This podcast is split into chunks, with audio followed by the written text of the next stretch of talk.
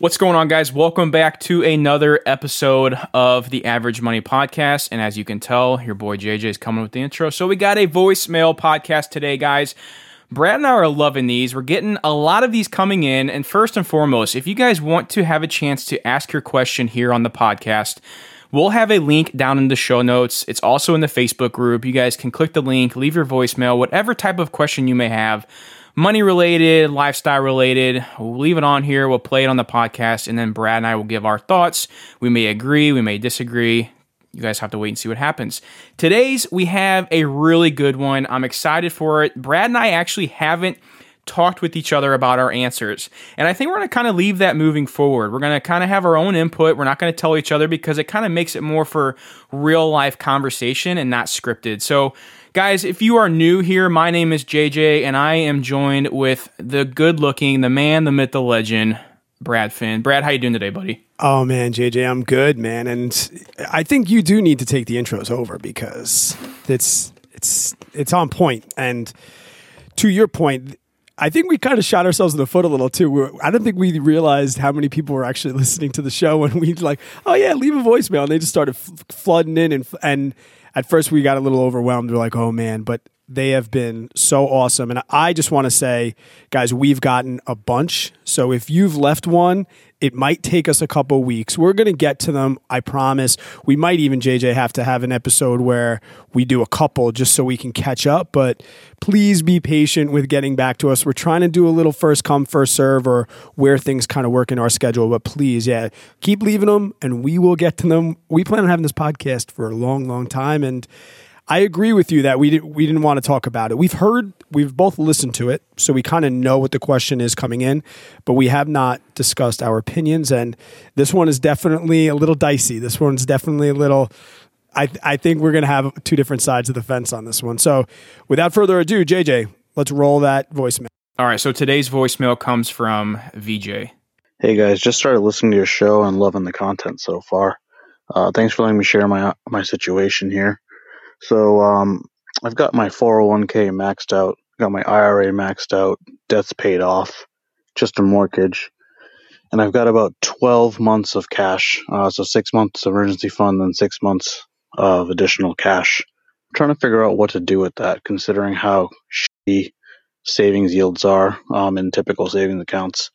Is it possible to just take that money and put it towards Amazon or something, and and you know kind of treat that as a high yield savings account? Thanks. First off, VJ, my brother, you're killing it, dude. I was going to say the same exact. Holy, thing. I mean, no debt besides a mortgage, a 12 month saving in, in, cash, six months emergency fund. So, real quick, Brad, and I'll, I'll let you give your answer. But yeah.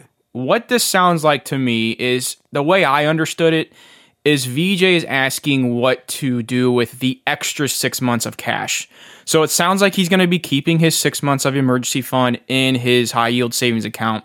He's asking us what is a good idea or what's something that we would do with an extra six months of cash. So, Brad, what are your thoughts? And I think he's also thinking any other additional cash that comes in there's a couple different scenarios here, and I wish kinda I knew VJ's age because that might factor in. Um, but we'll assume he's around our age, somewhere in that 30 to 40 range, something like that. And to say that's going to change my particular answer, I speak from experience here, and I don't know if it's going to be the popular opinion, but I have no problem investing cash and using it as quote partial liquid cash. Like I've definitely said on my channel that I use my Roth IRA as quote part of my emergency fund because you can take your contributions out at any time. That's kind of a misconception with the Roth IRA where people think that once you put it in, it's only the growth that you can't take. So I personally put money and I invest money as part of my liquid quote cash that I that I feel that I will be able to get. Now with that said, is it going to be Amazon? Probably not. Is it going to be any individual stock? Probably not.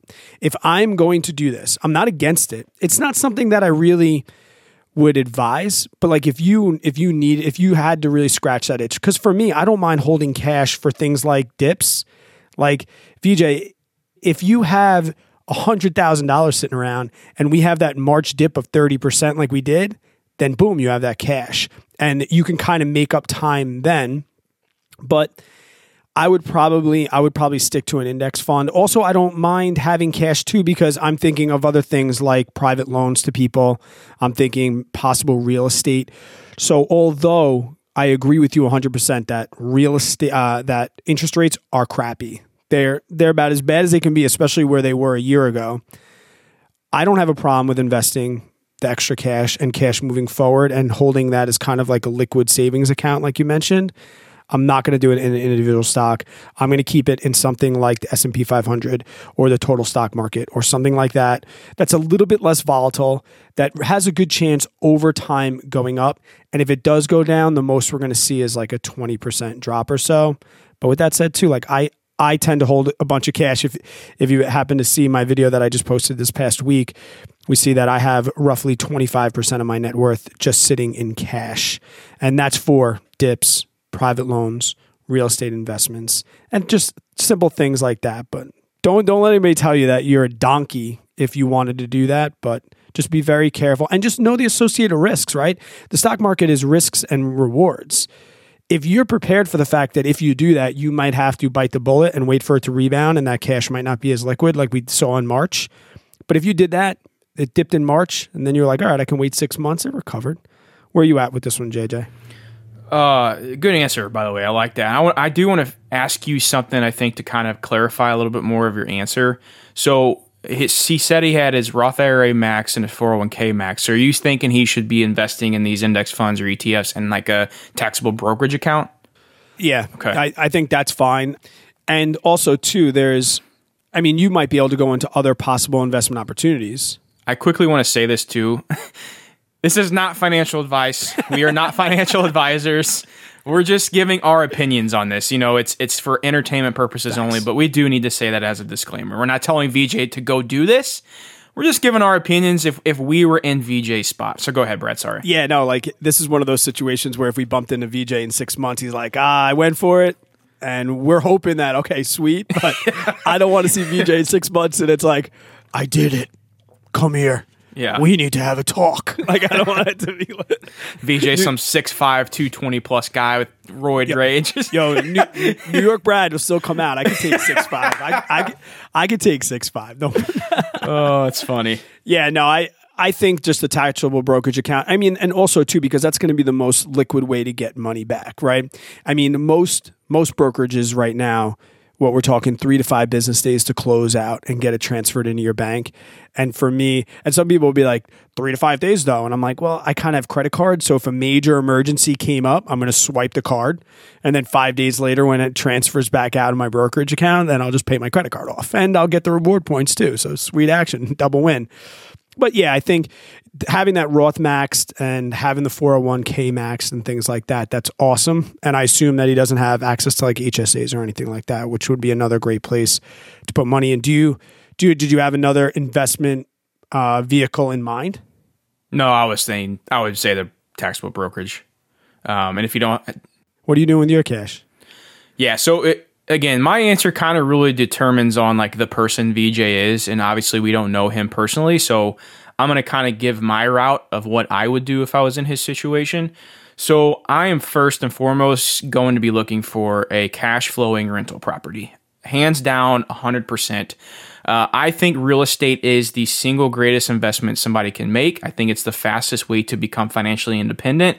And with the amount of cash it sounds like he may have, it sounds like he could probably afford a decent, decent cash flowing uh, property in the Midwest. You know, obviously wouldn't be if he lives out in California or up in your area, Brad, New York.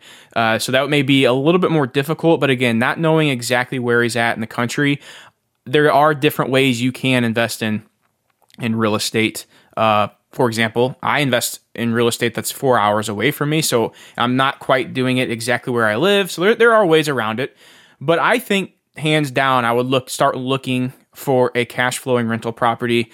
And Brad, I think now that I'm talking about this, man, we probably need to have another real estate episode. We haven't done one in a while. Um, there's some there's some things I really would like to talk about recently that's happened in the market, the real estate, you know, housing, wh- where it's going. But uh, anyways, kind of got off track there.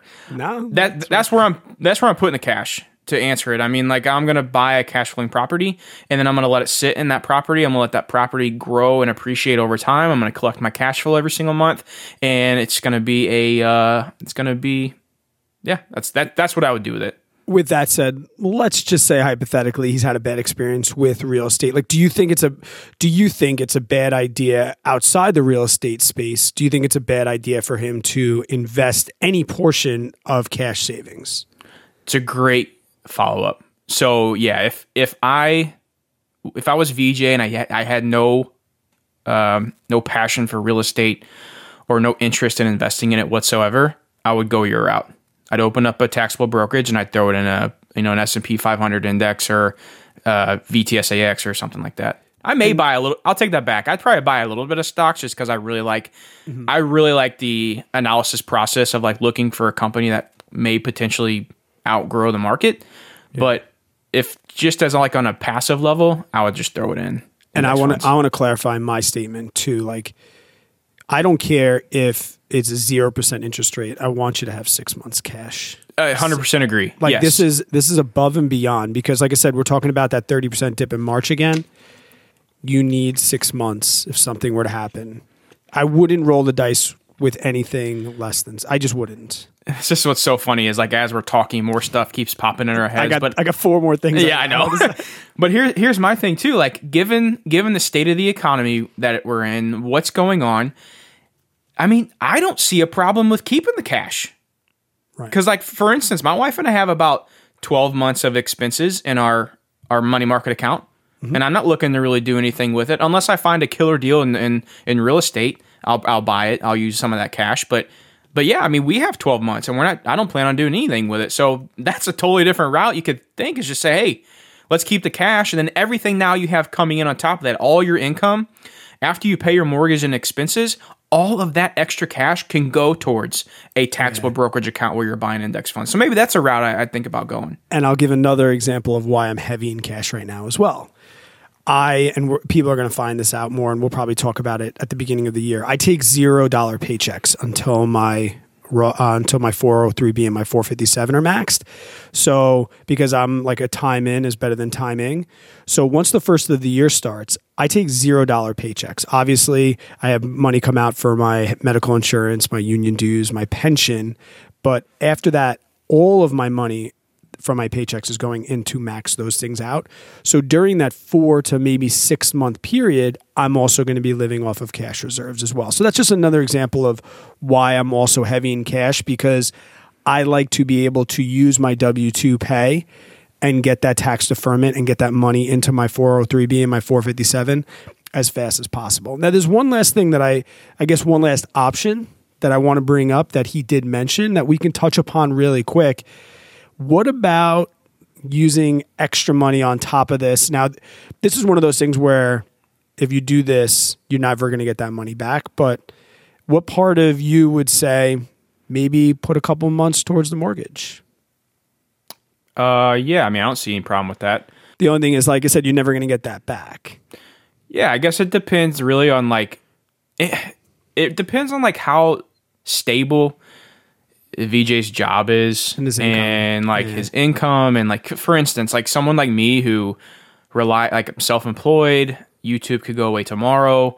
Like I am probably paying off my mortgage faster than like the typical person would. And like a lot of people may say I should be going and investing that money in the market, but just for uh, the safety of not having that largest expense that my family has every month, Right.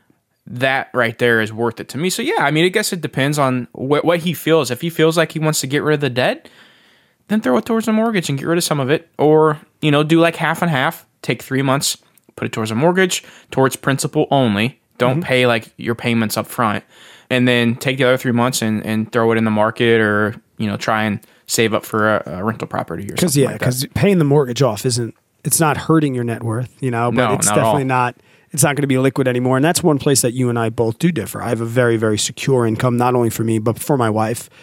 So I have no interest in paying down my mortgage faster. I do have a 15 year fixed and a really ridiculously low interest rate, but yeah, I have no interest in paying that. So that would be like a last resort. I just wanted to mention the fact that like an investment, all paying off your mortgage is also an investment. A lot of people would argue it's not the best, it's not the greatest return, but every dollar that you pay off your mortgage, just like any debt, that's the only way to guarantee yourself raising your net worth. It's the only it's the only guaranteed way. Like you could put thirty thousand dollars in the market.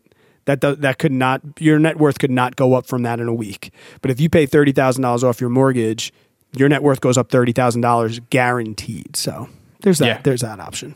Yeah, I mean, and it's also about like what your risk factor looks like too. You know, if yeah. if you want to have zero debt, then pay off the mortgage. You know, you're already maxing out your 401k and, and Roth IRA.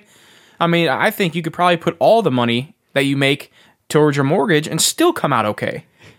Dude sounds like he's killing it. He's killing it. He's in a win win win win win situation. Absolutely. He's just trying to figure out which way is the win the most. He's yep. like he has like two slices of ice cream cake and he's trying to figure out maybe I could get five out of this. You there know, you at the end of the day, he's still got two slices. I love it. Well, uh, Brad, I'm going to wrap this up yeah. here, man. It, I VJ, thank you so much for the question. If you could, if you're a member of the Facebook group, I would love to hear like once you play our voicemails of the uh, listeners, like what their thoughts were on our answers, and then maybe follow up a month or two down the road and let us know what they ended up doing. That, I think that'd be a really cool thing to, to find out, and uh, maybe we'll leave some updates on another Friday uh, episode or something like that. But again, once again, guys, thank you all so much for listening to the podcast. Brad and I really do appreciate every single one of you that take the time out of your day to listen to what we have to say. Uh, sometimes it's fun, sometimes it's funny, and sometimes it's completely ridiculous.